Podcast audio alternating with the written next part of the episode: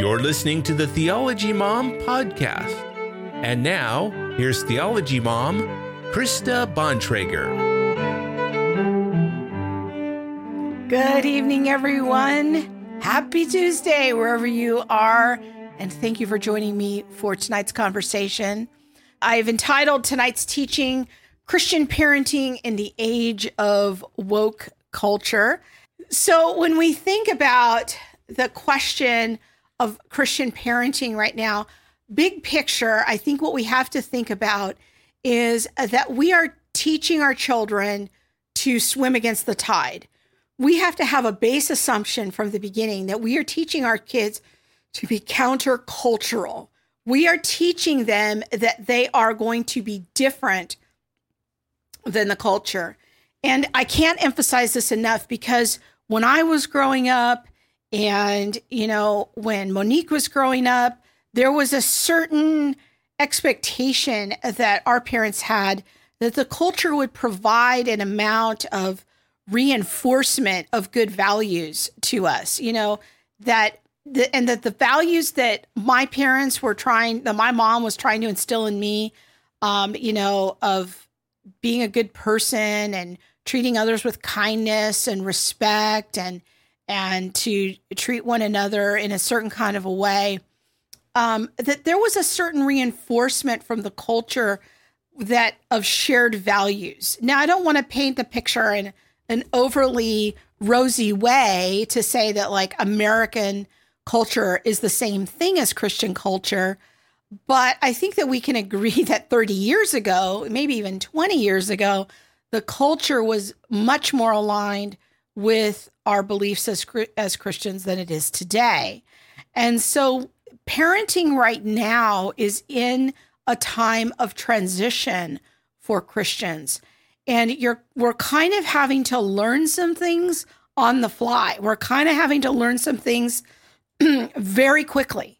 And I can see uh, that based on the type of feedback that I'm getting um, in my DMs from parents of how do I handle this kind of new set of challenges that is emerging in the culture. And so when we think about the messages that our kids are getting, you know, our kids on the one hand, we're telling them you're a Christian, but then the culture is giving them all of these messages for how to what to think about Christians and how to be a good person, the culture is telling us that to be a, a, a historic Christian is to be a bigot, um, that white people are racist. Christianity is a religion of oppression. That in order to be a good person, you need to do the work of anti racism and repent of your whiteness. We get so many letters at the Center for Biblical Unity from parents who are saying their children are canceling them um, and no longer communicate with them because they believe that they are racist. So when we think about Christian parenting, the big picture issue that I want you to think about this whole talk in is in the context of we have to be countercultural. We have to be parenting in such a way from the beginning that we are explaining to our children, you are not going to probably be like your friends you are going to be different than them. And our family is going to conduct itself in a certain kind of a way. And that is probably going to be different than most of your friends. And that you're probably going to have to start that messaging early and often. So that's sort of the big picture here. Now, the foundation helping our children develop a biblical view of their identity. And I've put there their ethnic identity because we are going to pay a little bit special attention to that issue tonight. But um, in, in it's in the broader conversation of helping our children establish a biblical identity for themselves. Now, when we think about the messaging that's coming from the culture about our children's identity, I see kind of at least three things happening. The the big picture value right now in our culture when it comes to identity is that we want to find or create our authentic self. that each of us has the power to create ourselves, that pretty much everything that we have been taught up until now is a social construct. And we can deconstruct nearly everything about ourselves. Um, our race and ethnicity puts us in a certain tribe, and we view other people in their tribes according to their ethnicity. Um, gender can be deconstructed. Um, we're seeing an skyrocketing rate of rise of LGBT identification among young people. Young people, very young in school, are now being asked to declare their pronouns. And you can construct or deconstruct your gender to become your authentic self. We are getting letters nearly daily from Christian parents who are saying, My child is now telling me they're pansexual or asexual or bisexual. And this is coming to them from the culture. The third thing I see happening is deconstruction. Um, our young people are being drilled with mes- messages to deconstruct their Christianity, to deconstruct whiteness, to deconstruct colonialism, and that these are um, identities that they should have nothing to do with. And so these are just some of the messages that our culture is sending our young people about who they are. And I like to say that the culture is discipling our children. So we often think of the word discipleship as being something that Christians do, but our culture, social media, and TikTok and Twitter are all uh, socializing our children, but they are really discipling our children. They are telling our children what is what does it mean to be a good person? How do I become my most authentic self? And these voices are coming out them all the time. So that is there. Now, if we're going to think counterculturally, what does scripture have to say about our identity? Well, the first thing that the scripture says is that we are image bearers. Um, and this is true of every human person. All humans are created in the image of God. And this means that all humans have intrinsic value, dignity, and worth. And what I mean by intrinsic is that it is built in, it's part of being a human. We don't get our worth because the government tells us we have dignity. We don't get our worth because the majority says these type of people have dignity. No, we get our value, dignity, and worth because we are created in the image of God. Men and women were created with a purpose to rule and to reign over God's creation together. And I love this picture from the Chronicles of Narnia. And you see the four children there on the thrones. And I love the depiction of this because, you know, they are said in the, in the Lion, the Witch, and the Wardrobe to be the sons and daughters of Adam and Eve, and that they were kings and queens. They were created to reign. And that truly is our foundational identity.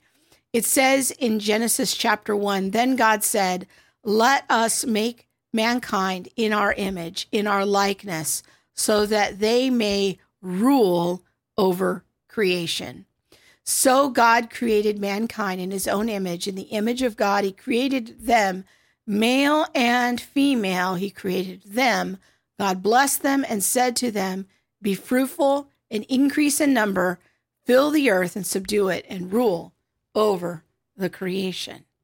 This is our foundational identity that we are image bearers. And I want to unpack that a little bit more. And I'm calling this our creation identity. We are image bearers. We also created either male or female. From the first page of the Bible, there does seem to be sort of this binary situation set up that from the created order, we are created male and female. Now, I'm setting aside for a minute the um, number of intersex people. It's a small percentage of the population. And that's a different conversation, but but the vast majority of people we're going to talk about is either male or female or clear binary issue. And so that confronts our our culture directly. That directly comes against the cultural narrative. So when we're engaging with our kids, we're going to have to explain to them that part of their creation identity is that of being either a male or a female and that that how is how God has created them to be. Now that's not to say that sometimes things happen and there's a struggle and and there's things to work through and everything but but we can rest assured that God doesn't make any mistakes when it comes to this issue. So we are going to have to really build that identity in our kids from the beginning because the culture is directly assaulting their creation identity. Secondly, we see in our creation identity the idea of marriage and family that that Adam and Eve were told to multiply and fill the earth. This is part of God's destiny for us that we were created to create. We were created to have families. The family is the foundation of God's society. Now, again, I don't want to put down single people. I'm not intending to do that. I'm not saying they're less than human. I'm just saying that the that there's something in our anatomy that this is what we were created to be, that we were created to procreate. And that we're seeing what's happening in our culture is assaulting marriage. This is another aspect of our creation identity. People are told to hook up, shack up, um, engage in all kinds of prom- promiscuity. Marriages are down, children birth rates are down. And so, if we are going to truly live out our creation identity, we want to think about encouraging our children to get married, have families, and that is part of God's good design. A third aspect of our creation identity is that of work. We want to think Christianly about our vocation. We were created to rule and to reign, and that is our work. And that work is something that is there from the beginning, it is from the creation. Work is not a result of the fall, work is not a result of the curse. Now, the curse makes our work more challenging at times and it makes it more difficult, but we were created to work, to rule the earth, to subdue the earth. That is our creation destiny. And in the new creation, we will reign with Christ and we will do and, and live up to our true human potential. We will co rule and reign with Christ for eternity. So, our first creation identity is that of being created in his image, being rulers and reigners over the earth to multiply and fill the earth. Number two, our second identity is that of a child of God. If your child is a Christian, then they're going to need to have repeated reinforcement that their primary foundational identity is in Christ. Their primary identity is as a child of the Most High God. This is very important because, again, our culture wants to hijack this identity from us. It says in Colossians chapter 3 Since you have taken off your old self with its practices and have put on the new self, which is being renewed in knowledge in the image of its creator, here there is no Jew or Gentile, circumcised or uncircumcised, barbarian, Scythian, slave or free, but Christ is all and in all. So once we are in Christ, even as a child, we are a new creation, and that becomes our identity. We are children of God, we are brothers and sisters of each other. That is the ground of who we are. So we have now these two identities. We're human, we have our creation identity, and we have, if we know Christ, if we are in a covenant relationship with Him, then we have our identity in Christ. A third identity would be our ethnic heritage and culture. this ethnic identity and cultural heritage can be explored and enjoyed, but those things take a back seat to our identity, as we just saw in Colossians chapter 3. So our children need to know that they are intentionally created by God. There's no mistake about how God made them, including their skin color and identity. And if you had asked me, you know, sometime back that I would be giving a talk that included this point, I'd be like, why do we need to have a conversation about this?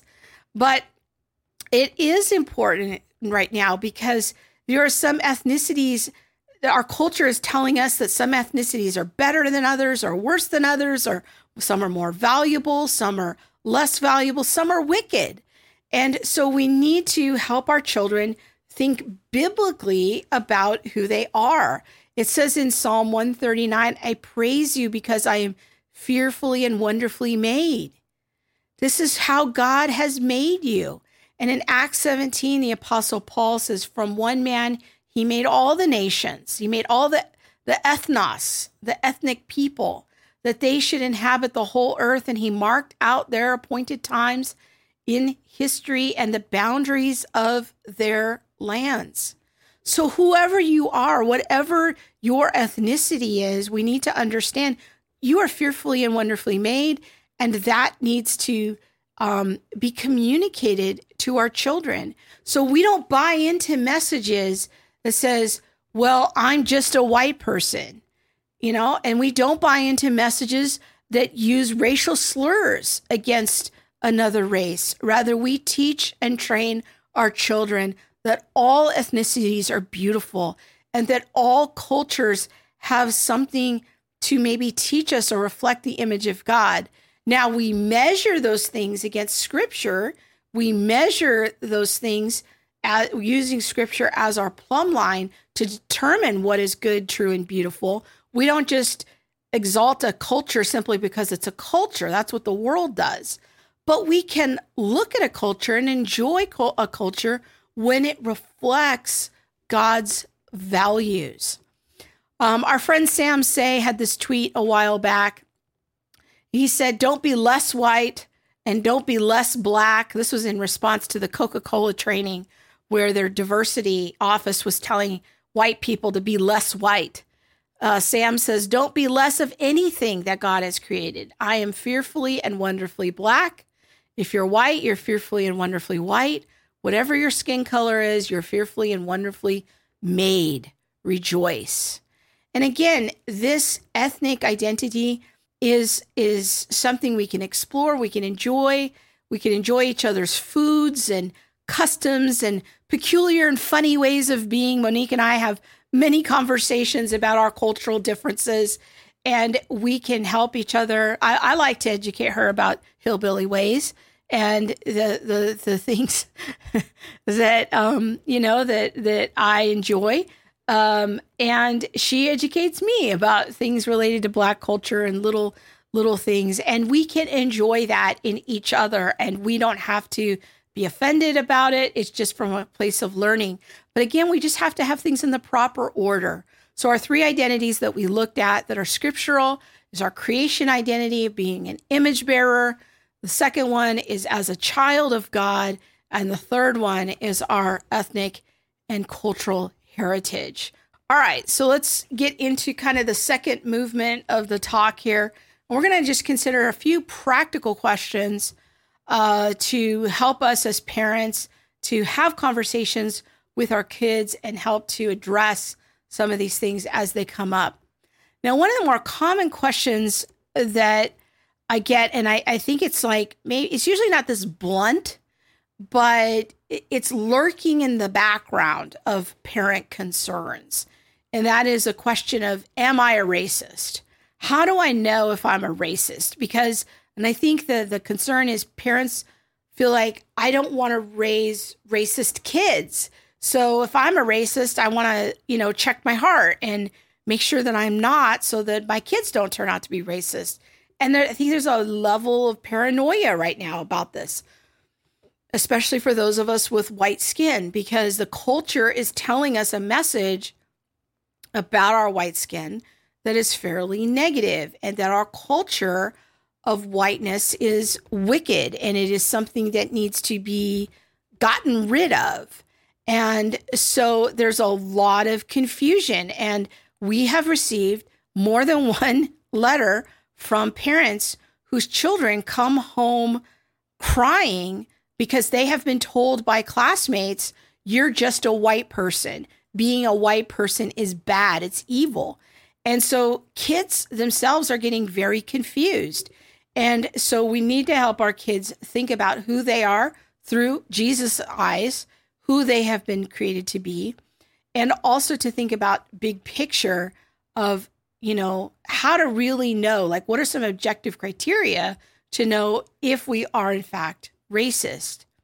Now, just to kind of set a little bit of a scriptural tone here for this part of the conversation, we have to understand that scripture des- um, describes that one of the features of a culture, especially in the end times, is that we will see nations rise against nations and kingdoms against kingdoms.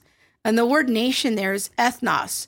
So, more literally translated, it would be that ethnicities will rise against ethnicities and kingdoms against kingdoms, and kingdoms would be more analogous to what we call nations.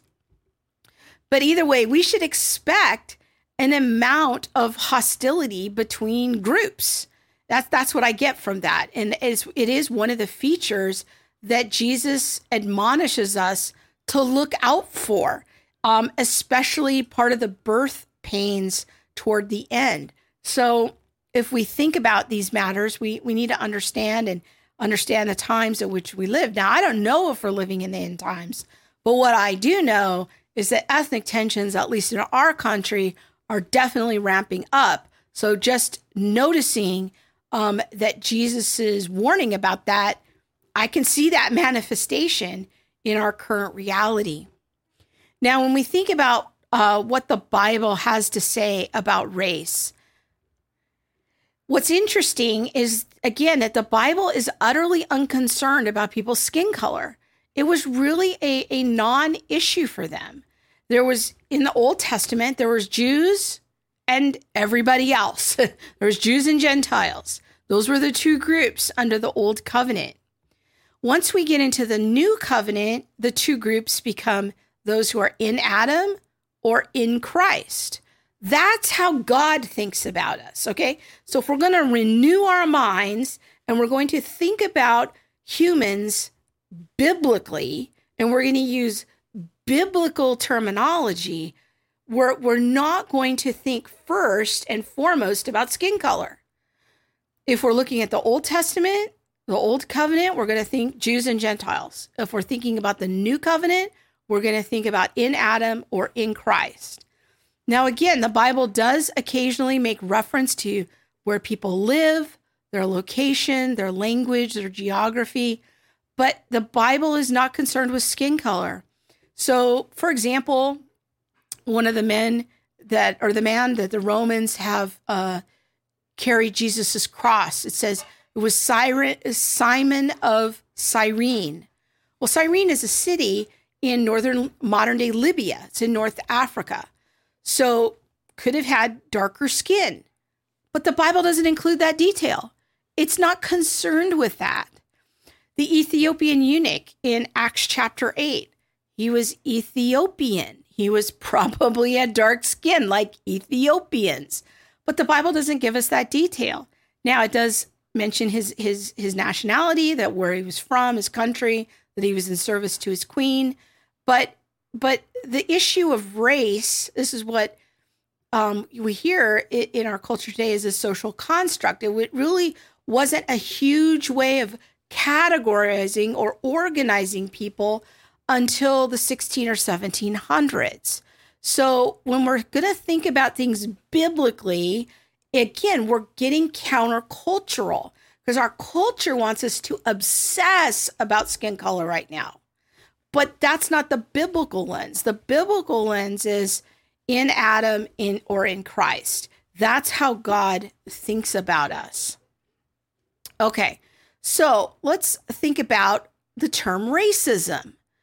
Racism, according to the Bible, is not a word.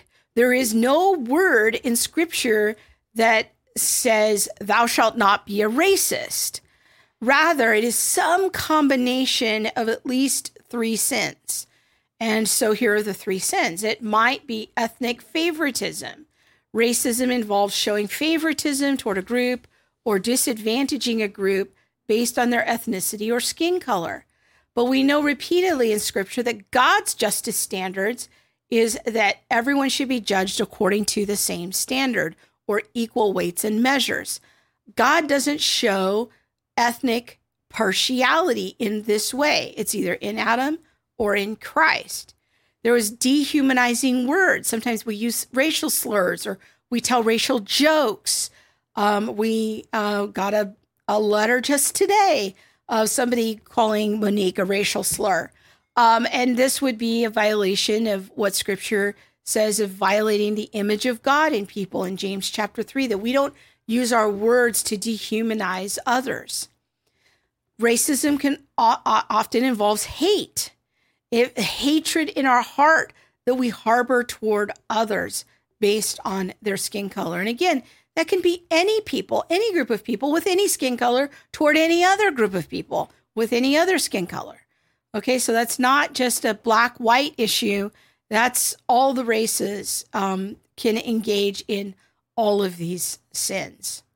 So then, returning to our question of, Am I a racist? Well, with this definition in hand, here are some, some ways to help us think this through. Just because you make a mistake in a conversation or somebody gets offended by your question doesn't automatically mean you're a racist. I have made mistakes in conversations. I have made mistakes in conversations with Monique, and she will give me the feedback. Do you know how that sounds? Can you see how that is if we play that all the way out? But that doesn't mean that I'm a racist. To be a racist is to make a declaration over uh, somebody's identity. Um, now, it might mean that I have some things to learn. It might mean that, you know, I need some help. Um, but be open to and even invite feedback about your biases and prejudices. And again, this is an everyone issue. Everyone needs this help at times. I've given that feedback to Monique when she has said things about white people. Would you consider how that how that sounds? And ultimately, what we want to do is ask the Lord to reveal what needs to be revealed and to trust Him to do that. So if there is racial partiality that I'm engaging in in my heart, I'm trusting that as I talk to the Lord, He's going to reveal that if that's a problem. Um, I don't need to engage in this this constant self examination that never ends um, over this sin. It's just as like I don't constantly examine my heart about whether or not I want to murder someone. Now, am I harboring anger and bitterness in my heart? You know, I'm trusting the Holy Spirit to reveal that to me.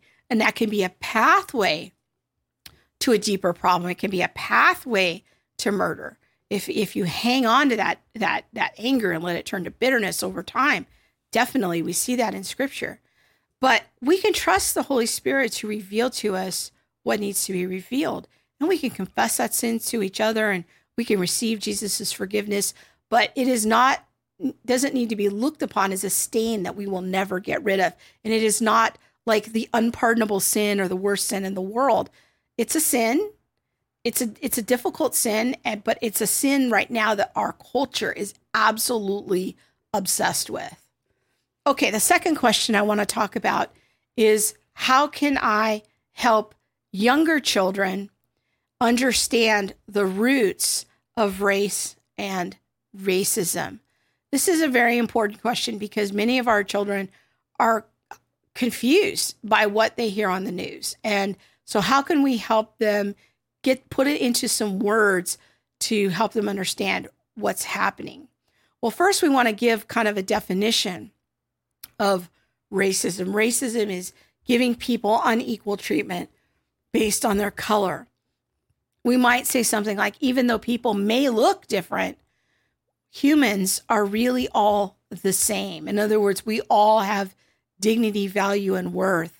Um, we could say something like racism was used to keep people in their place in the past. Historically, in the past, um, race and a color of our skin was used to separate people out and to assign value to them.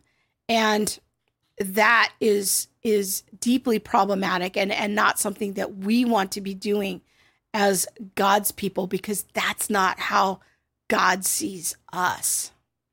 Another question we could think about is why are people so angry?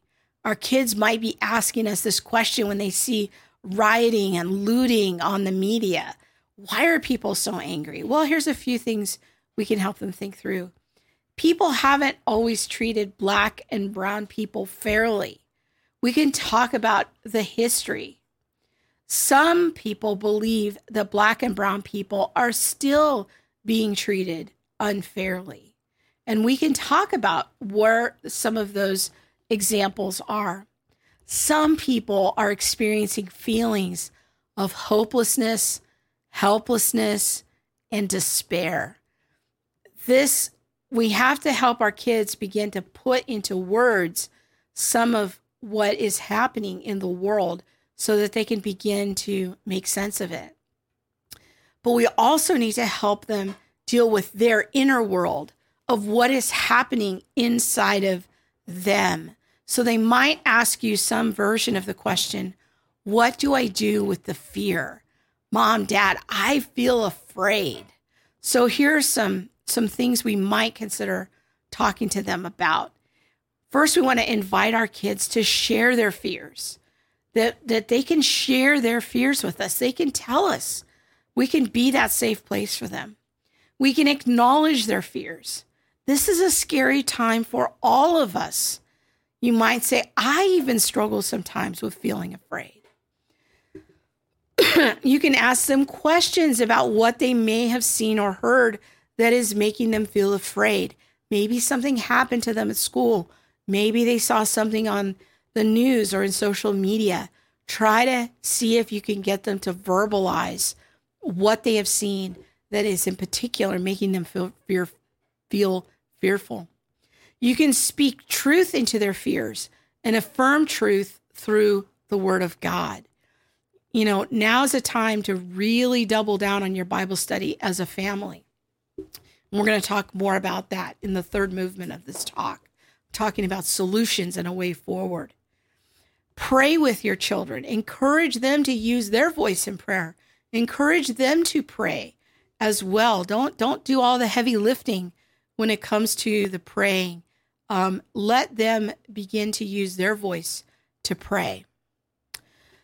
Another tip is don't buy into this critical race theory terminology. I see so many well meaning parents do this. When you say things like, well, I'm just a white person, or I can't stand for truth because I'm white, that's buying into the framework do everything you can to resist the framework, to resist the words. Use biblical words instead. Um, talk about things biblically. Don't fall into the trap of using the CRT words. Get solid on your doctrine when it comes to racial unity in Christ. This will help your children deal with their fear because you can counteract it with the Word of God read the word with your children, pray with them. We're going to talk more about that. And then teaching your children to think of themselves as a religious minority. Such an important talk with our kids. The fourth grader comes home with woke terminology nearly daily. It's been good to walk through it with her. That's good. It's it's going to be um, again that the big picture is you're going to have to be very countercultural. You're going to have to be um, very intentional in teaching your children certain mindsets, which is actually the perfect segue to the third movement of tonight's teaching, which is a vision for the Christian family. And this is what I want to get into here. The big question is what will your role be to contend? And, and the, the literal definition of the word contend in Greek is to engage in a strenuous defense for the faith that was once for all delivered to the saints for the next generation. This is not passive language. Contending is is battle language. And I think that many Christians need to get more in battle mode. Now, that doesn't mean that we, we need to, um, you know, be hypocritical or to, to be unfair, but we do need to understand that there's a spiritual battle on our hands.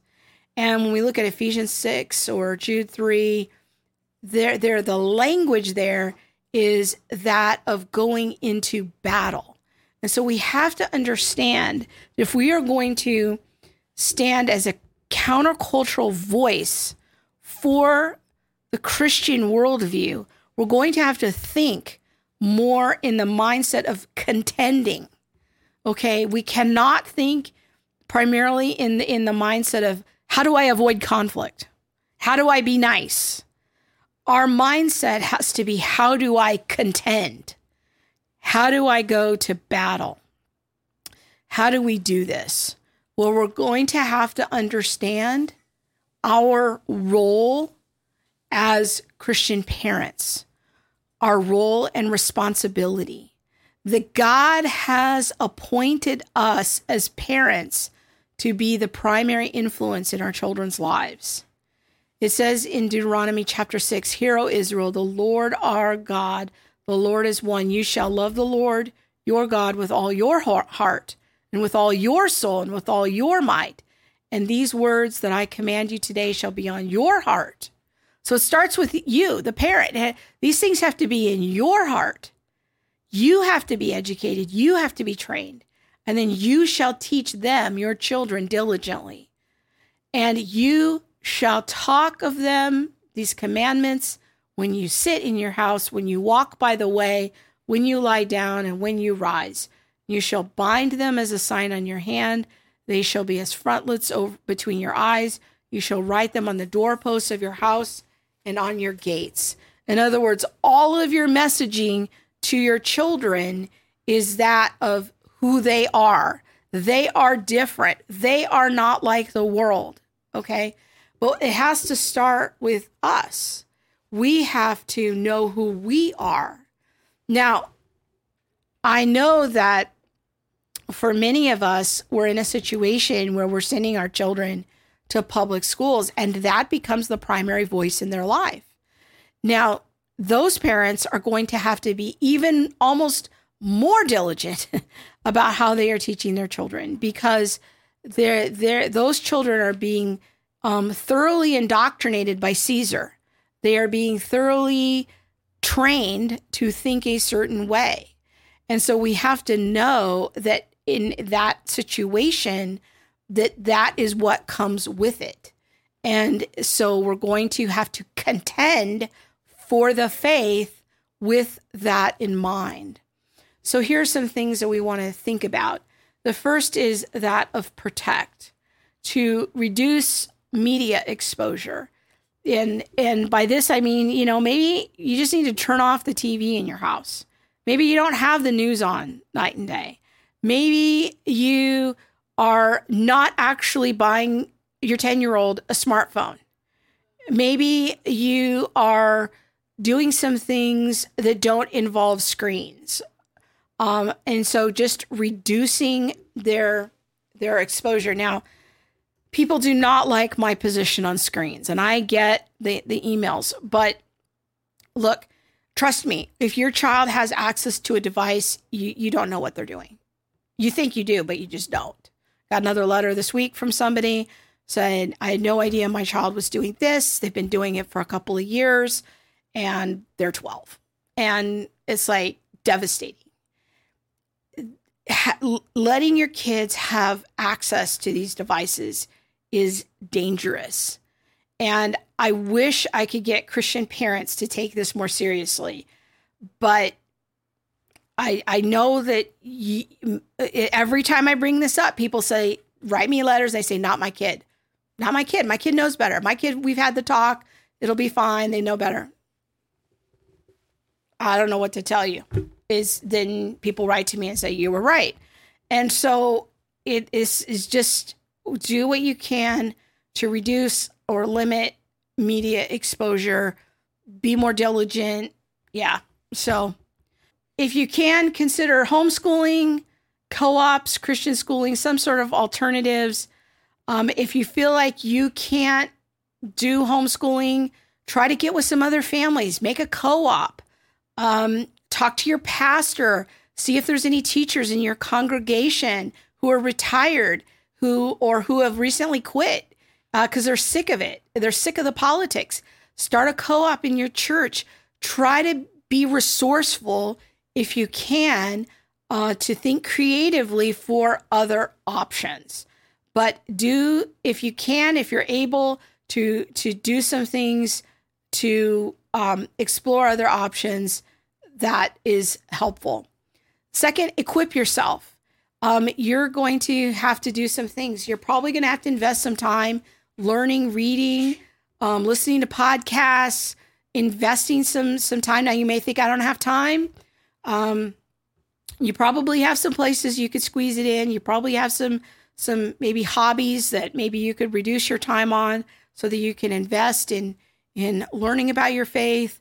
But you're going to have to make sure that you are up to speed on things and you are going to have to invest that time.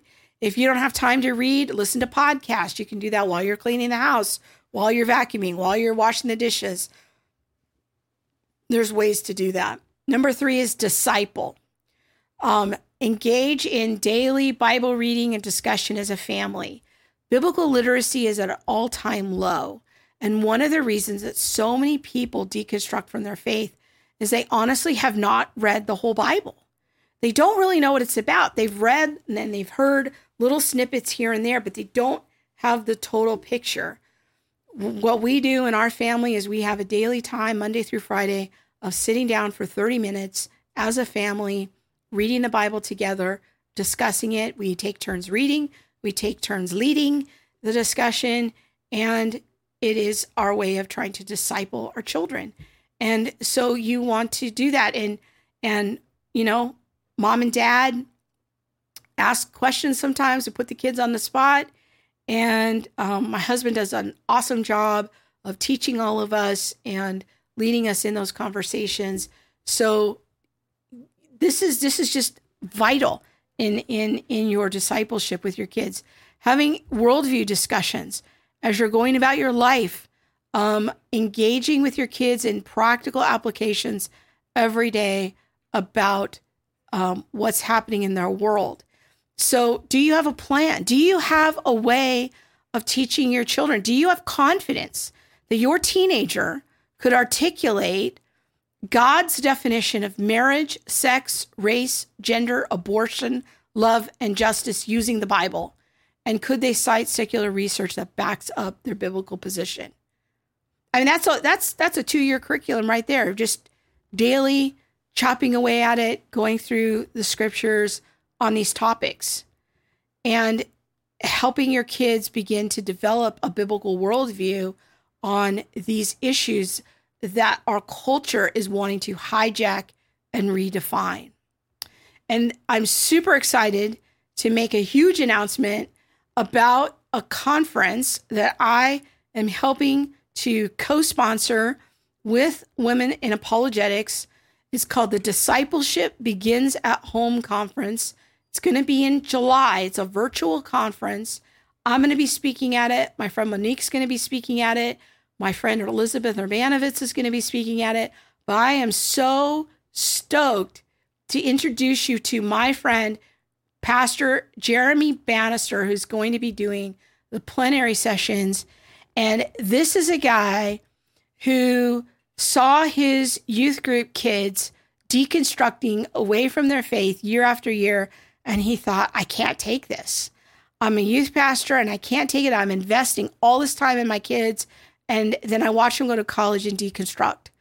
So he started teaching them apologetics, thinking that, well, this will solve the problem. And then he still saw high attrition rates. He's like, what am I missing?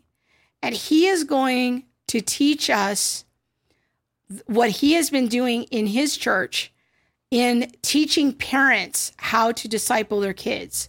This is the most practical ABCs, one, two, threes of how to disciple your kids. So if you're like, I don't even know where to start, Pastor Jeremy Bannister is going to walk us through the nuts and bolts of how to do this.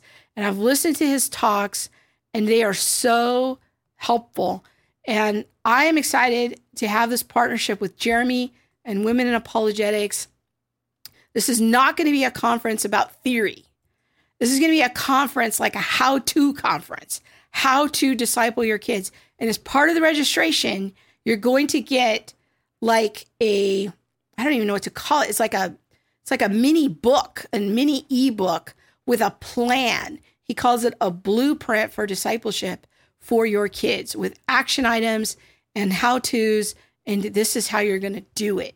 And um, Monique's going to do a talk on um, how to disciple your kids um, related to ethnicity. Or Elizabeth Urbanowicz is going to do a couple of talks on how to disciple your kids on worldview issues. Um, this is going to be an amazing and very unique conference. So the the registration is going to open next week at Women in Apologetics. So I'm just you guys are in on the the teaser right here of that this is coming. So mark the dates, July 22nd and 23rd, the dis- 23rd and 24th, the discipleship begins at home conference. I can't wait. Okay, we're going to wrap this up here on number 4 we're going to look at our fourth principle of discipleship at home, and that is create culture and community. This is so important because if we're going to have our kids thinking and acting cross um, counterculturally, they need friends.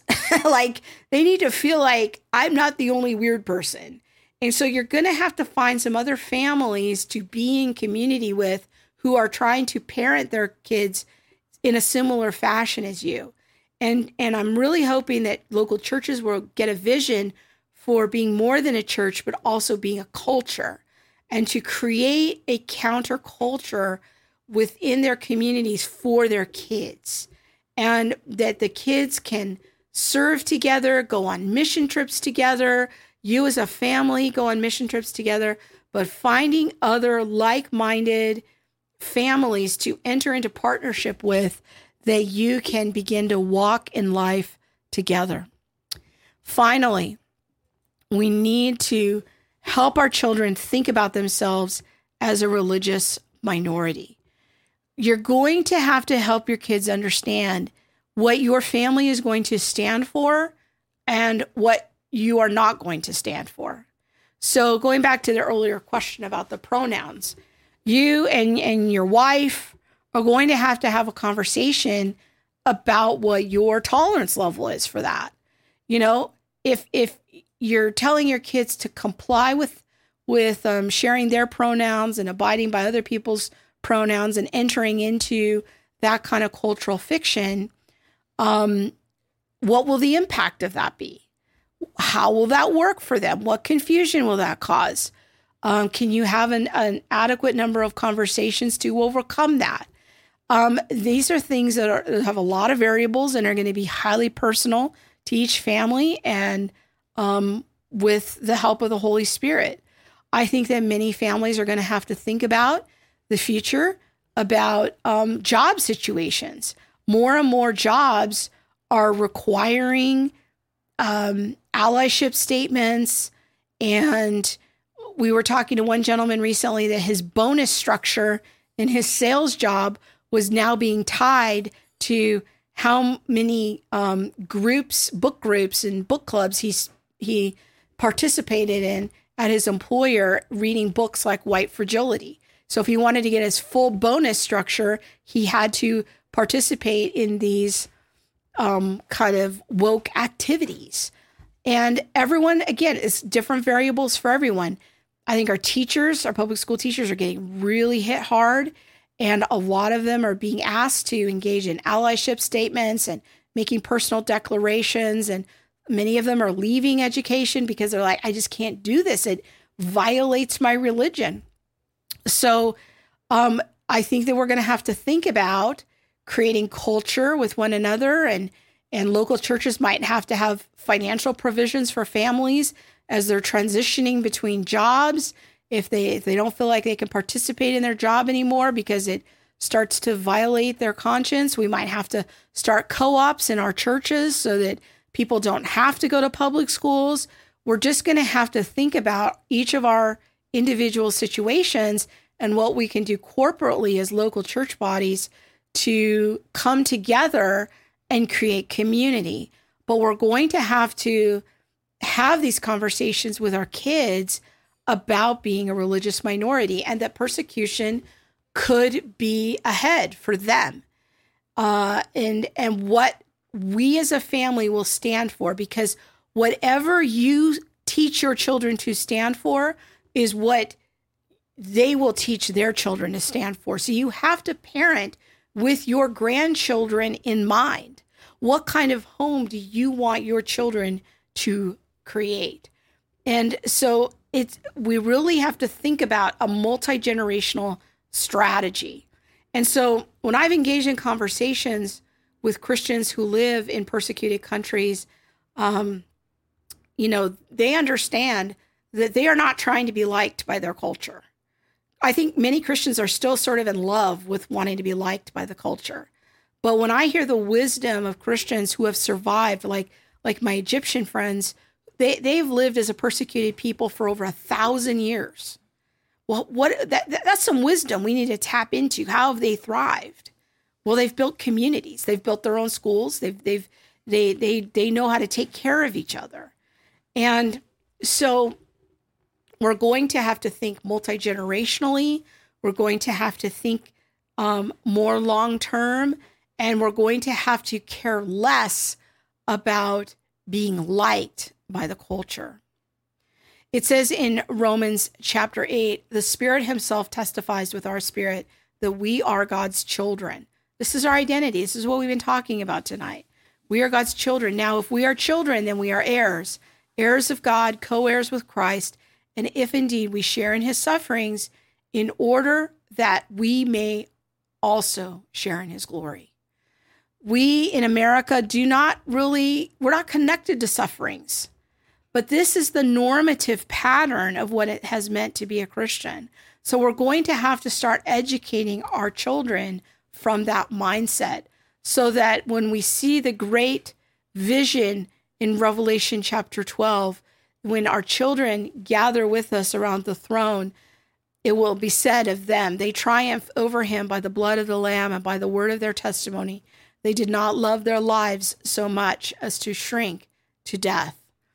This has to be the mindset that we are bringing to our children to understand that we are not above suffering.